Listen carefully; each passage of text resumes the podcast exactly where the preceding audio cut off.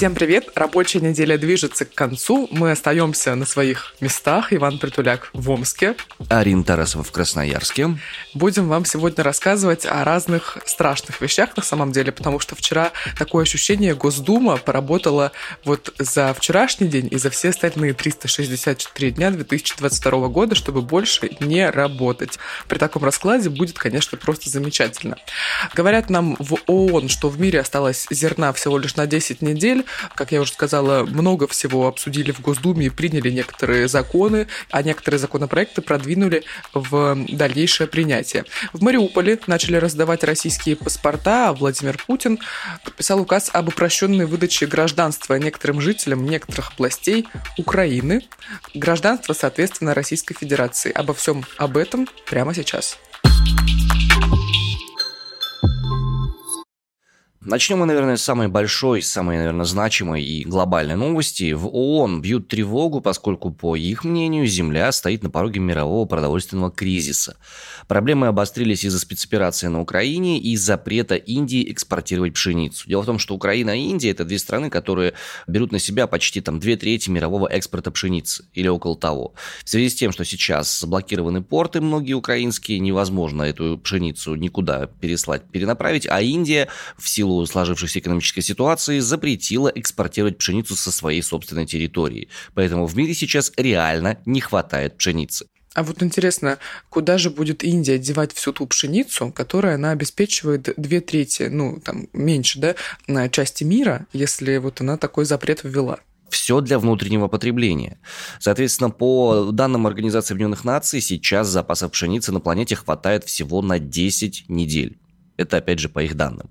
Эксперт по вопросам продовольственной безопасности Сара Менкер заявила, что сегодняшние условия хуже, чем в 2007-2008 годах. Сейчас наблюдается самый низкий уровень запасов зерна, который когда-либо видел мир.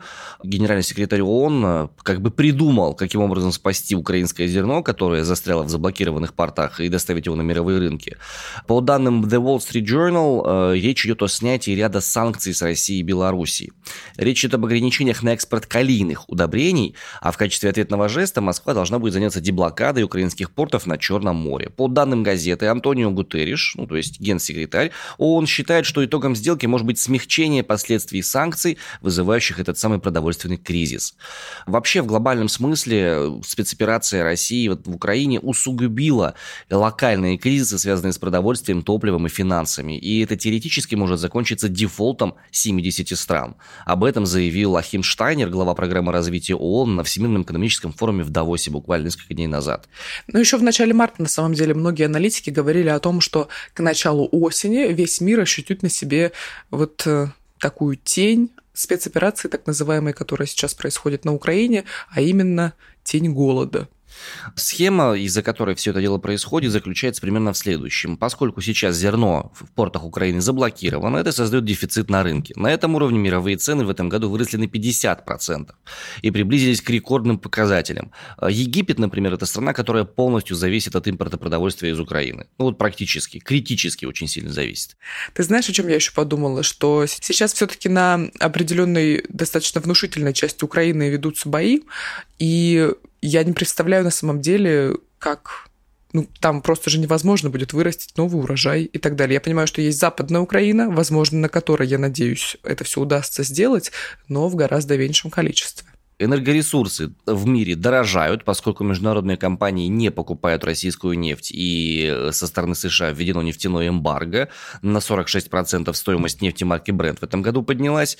Это, в свою очередь, вызывает продовольственную инфляцию из-за подорожания удобрений, для производства которых используется природный газ. В итоге увеличивающиеся транспортные расходы влияют на стоимость продуктов.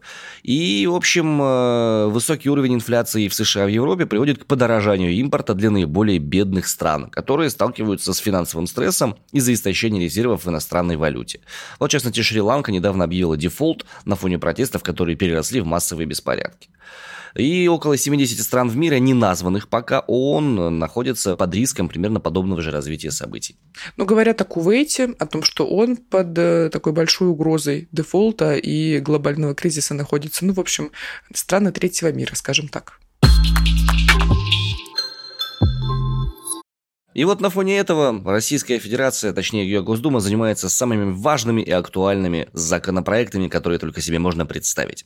В Госдуму внесли законопроект, который приравнивает к госизмене переход на сторону противника в условиях вооруженного конфликта или военных действий против России. Такая версия не шагу назад. В соответствии со статьей 275 УК это означает от 12 до 20 лет лишения свободы. Подожди, а у нас же и раньше за госизмену вот около 20 лет давали, во всяком случае, Сафронова судят по такому принципу. Совершенно верно, но тут переход на сторону противника в условиях вооруженного конфликта, состав как бы расширили, новый добавили точнее. Кроме того, что еще будет наказываться? Конфиденциальное сотрудничество россиян не только с иностранными спецслужбами, но и с международной и иностранной организацией. Либо с представителями таковой будет наказываться лишением свободы на срок до 8 лет. Правда, эта организация должна будет заведомо направлена против безопасности РФ, а организация должна будет действовать в интересах зарубежной спецслужбы или быть частной военной разведывательной компанией. Соответственно, еще публичные призывы к действиям против безопасности России с отягчающими будет караться сроком до 6 лет и штрафом до 2,5 миллионов рублей. Это вот такие инициативки пришли, да, у нас. Так, например, экс-военнослужащего из Ростовской области осудили на 13 лет колонии как раз за госизмену. Это бывший контрактник Руслан Артыков, и его лишили воинского звания старший лейтенант. Он будет отбывать наказание в исправительной колонии строгого режима, а задержали его сотрудники ФСБ еще осенью 2019 года. Спецслужба подозревала его в сборе секретных военных сведений по заданию Главного управления разведки Минобороны Украины. Но задержали его еще в 2019 году, а 13 лет он получил вот 3 года спустя. Ах, это моя любимая новость вчерашнего дня. Я уже обсудила ее у себя в сторис с подписчиками. В общем, не могла себе отказать в удовольствии рассказать ее и такому большому количеству слушателей подкаста «Осторожно, утро». Наконец-то нам стала известна наша национальная идея нашей страны. Ваня, твои предположения.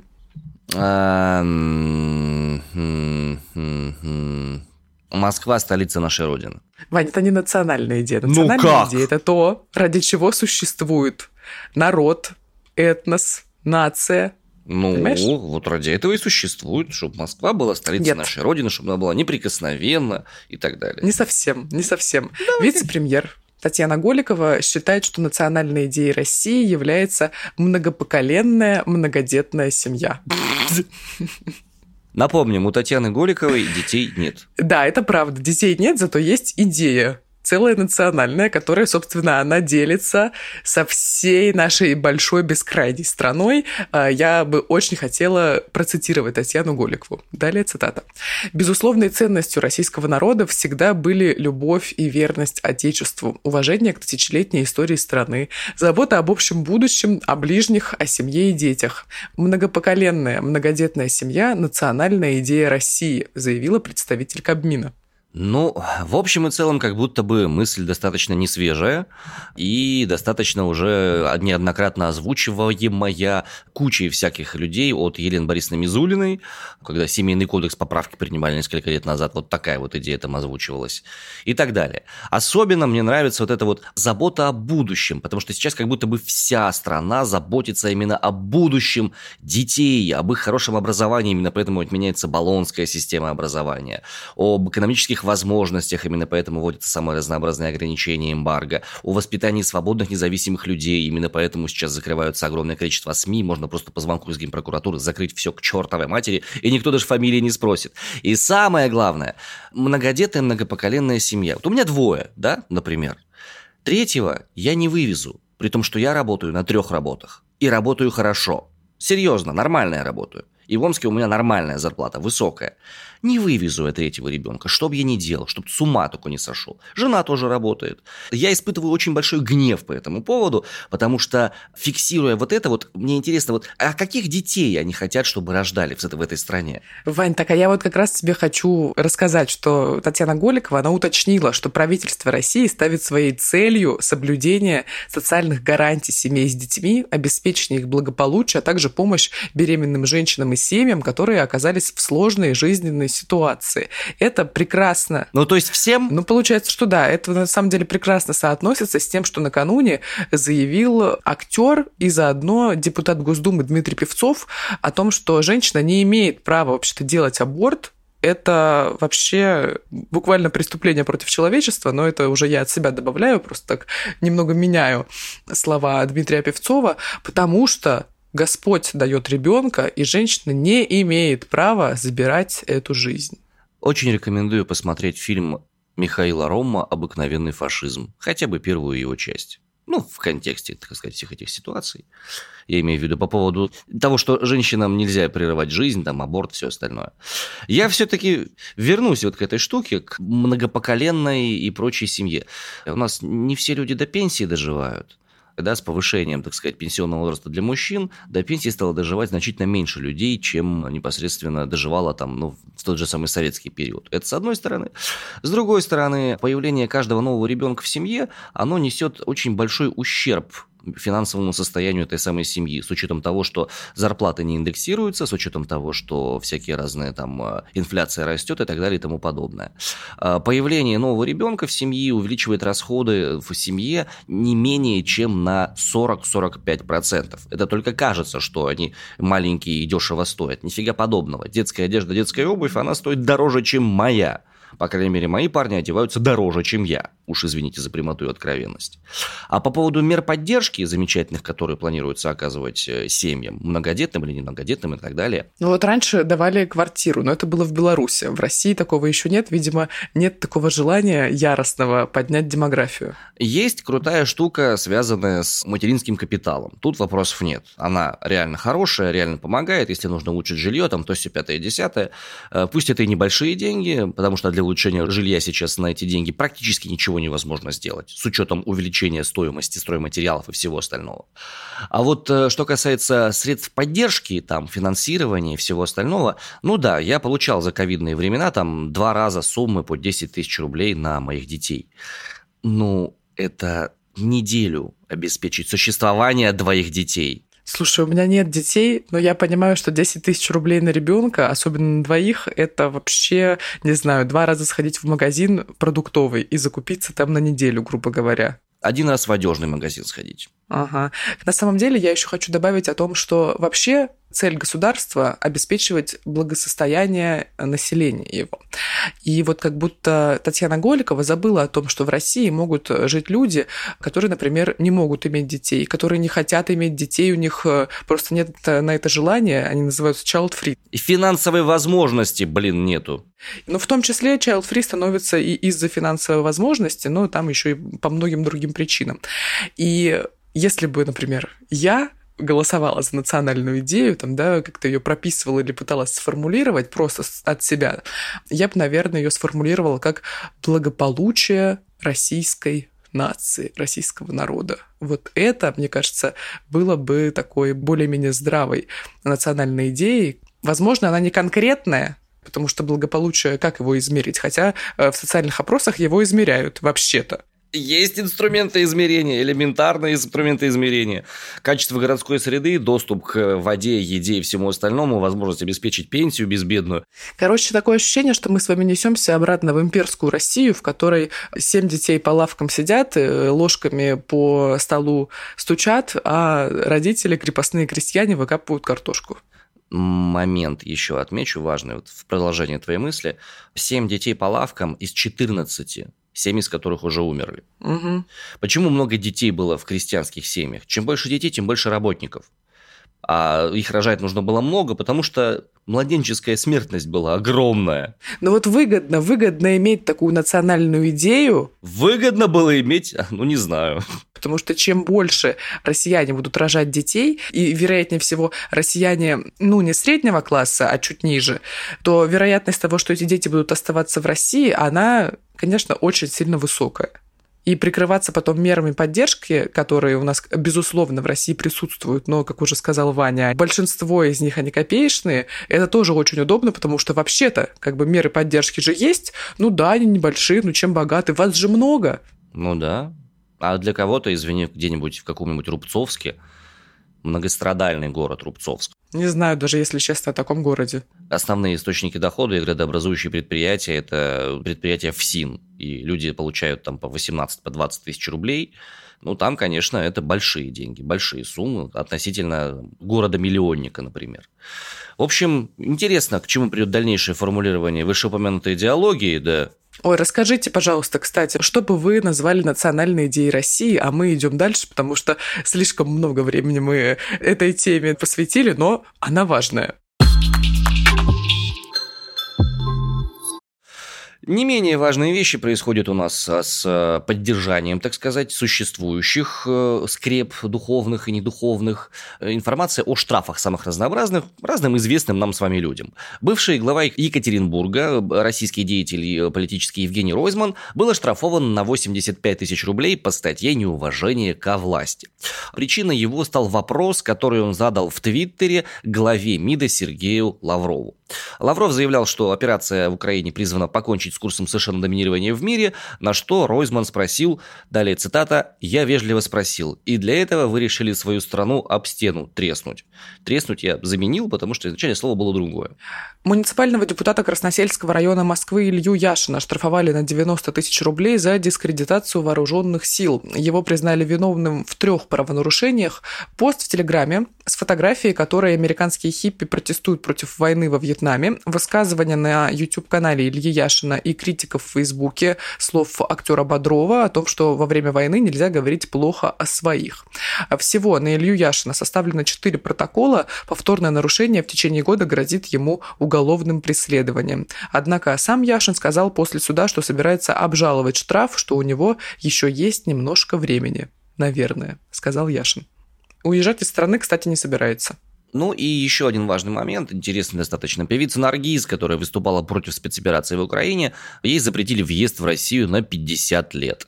Значит, что произошло? Она прилетела в аэропорт Домодедово, и, посмотрев ее паспорт, ее банально не пустили на территорию Российской Федерации. Ей выдали документ, в котором было написано, что запрещено в страну въезжать до мая 2072 года. В качестве причины запрета было указано обеспечение безопасности государства. Ты знаешь, что любопытно насчет Наргиз? Особенно то, что она буквально, ну не сказать, что была лицом Первого канала, но она там очень часто появлялась, очень. Фактически она, получается, гражданка США, это ее официальное гражданство, и, судя по всему, вот такая вот история произошла, и не очень теперь она нужна Российской Федерации, хотя я помню, как много концертов ее было, как много всяких разных было кайфовых сюжетов с ней, и как пела она классно на Первом канале, на других каналах, ну, что поделать, вот как это допелось, дотанцевалось, что поделать. Не нужны нам таланты такие, точнее так, такие таланты нам не нужны. В Мариуполе начали выдавать российские паспорта. Об этом заявил советник мэра Мариуполя Пётр Андрющенко. По его словам, российские паспорта начали выдавать в городе и других территориях подконтрольным российским войскам Донецкой области. Вот мне интересно, а как можно выдавать российские паспорта людям, гражданам другой страны, жителям другой страны, жителям другого города, которые не находятся в составе России? Я думаю, что тут важно отметить, что советник мэра Мариуполя Пётр Андрющенко, он все же представитель украинских властей и, соответственно, советник он украинского мэра Мариуполя, вследствие чего ряд его утверждений можно подвергать определенным сомнениям, ну, учитывая особенности тех взаимоотношений, которые сейчас происходят между Российской Федерацией и Украиной, между российскими властями и украинскими властями. Но что известно доподлинно в этой во всей истории, так это то, что буквально вчера Владимир Путин, президент России, подписал указ о том, что российское гражданство можно получать по упрощенной процедуре жителям Запорожской и Херсонской областей Украины. И в продолжение этой темы администрация военная Херсонской области заявила о желании войти в состав России, но, по-моему, она заявила об этом еще на прошлой неделе. Но вчера вот снова начали это обсуждать. И в связи с этим возникает очень интересная такая как бы коллизия. С одной стороны, Владимир Владимирович заявлял, что оккупация территории не входит ни в коем разе в цели военной спецоперации, а здесь как будто бы начинают упрощенно принимать в состав гражданства, военная администрация говорит про то, что неплохо было бы войти обратно. Как это бьется одно с другим, я пока не могу это сопоставить. Возможно, это просто сложности в коммуникации во время военной спецоперации, а может быть что-то другое. Хочется напомнить, что также в 20-х числах февраля января Владимир Путин подписал указ на упрощенную выдачу гражданства жителям ДНР и ЛНР. Ну а потом, что было, вы знаете. Но есть и хорошие новости. В Москве с 1 июня объявили ковидную амнистию. А с нарушителей ковидных ограничений перестанут взыскивать назначенные, но не оплаченные штрафы, а тем, кто их уже оплатил, будут выдавать субсидии. Это касается и граждан, и бизнеса непосредственно. Сергей Собянин, глава Москвы, сказал, что в общей сложности мы прекратим взыскание или возвратим порядка 13,5 миллиардов рублей. Ой, так часто начала звучать сумма, исчисляемая в миллиардах. Оказывается, у нас столько денег. Ну, хотя, по словам Марии Захаровой, вообще-то Россия богатейшая страна в мире, так что чего удивляться-то? Просто фишка в том, как богатство сконцентрировано по территории. Страна ж большая. Но богатство не только в деньгах исчисляется. Богатство исчисляется в том, какие густые леса на территории Сибири, в том, что добывают в Норильске, например, на севере Красноярского края, да, что везут из Кузбасса, насколько глубокие шахты у нас там и так далее. Не забывай, пожалуйста. Я про это помню. Каждое утро просыпаюсь и помню. Гимн России включаешь? Я надеюсь, ты с ним просыпаешься.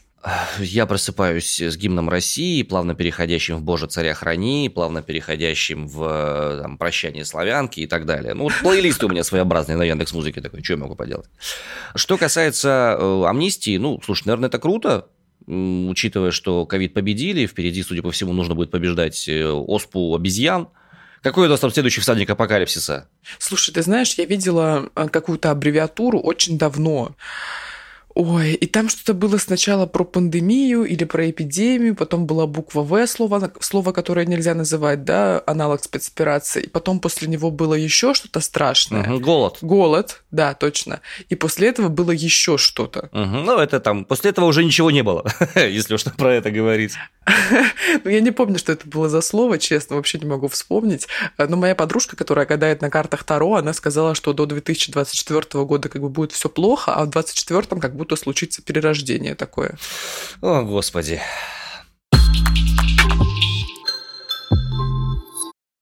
А вот вы слышали, как звучит 1000 домбр? Вот так.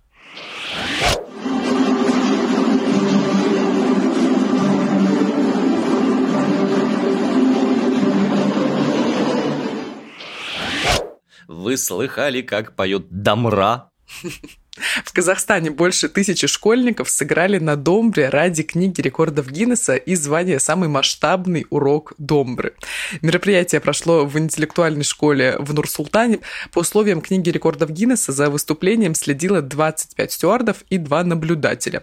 Школьники исполнили национальные композиции, которые нам с вами, я думаю, неизвестны, но вот одна из них называется «Балбырауэ». Давай я скажу. Ко мне Казахстан ближе, поэтому я скажу название. Очень известные национальные композиции, которые периодически можно и на улицах нашего города услышать, Омска я имею в виду, Сарыарка, Балбырауин, Еркем Ай, Кенес и другие. Очень красивые, на самом деле, композиции, очень классное исполнение, и в действительности, когда слышишь оригинальное пение на казахском языке под исполнение домбры... Домбры. Слушай, у меня это называют домбра, извини. Мои друзья-казахи называют ее так, поэтому я буду называть ее так. Понятно. Это классно, это как вот когда на Алтае слушаешь кайчи, вот этих вот горловое пение, тоже круто, возникает такое очень интересное соприкосновение с другой культурой. Ну и сейчас тоже вы послушали, есть в этом кайф определенный. Радостно, радостно, что вот таким образом там сохраняется национальная культура.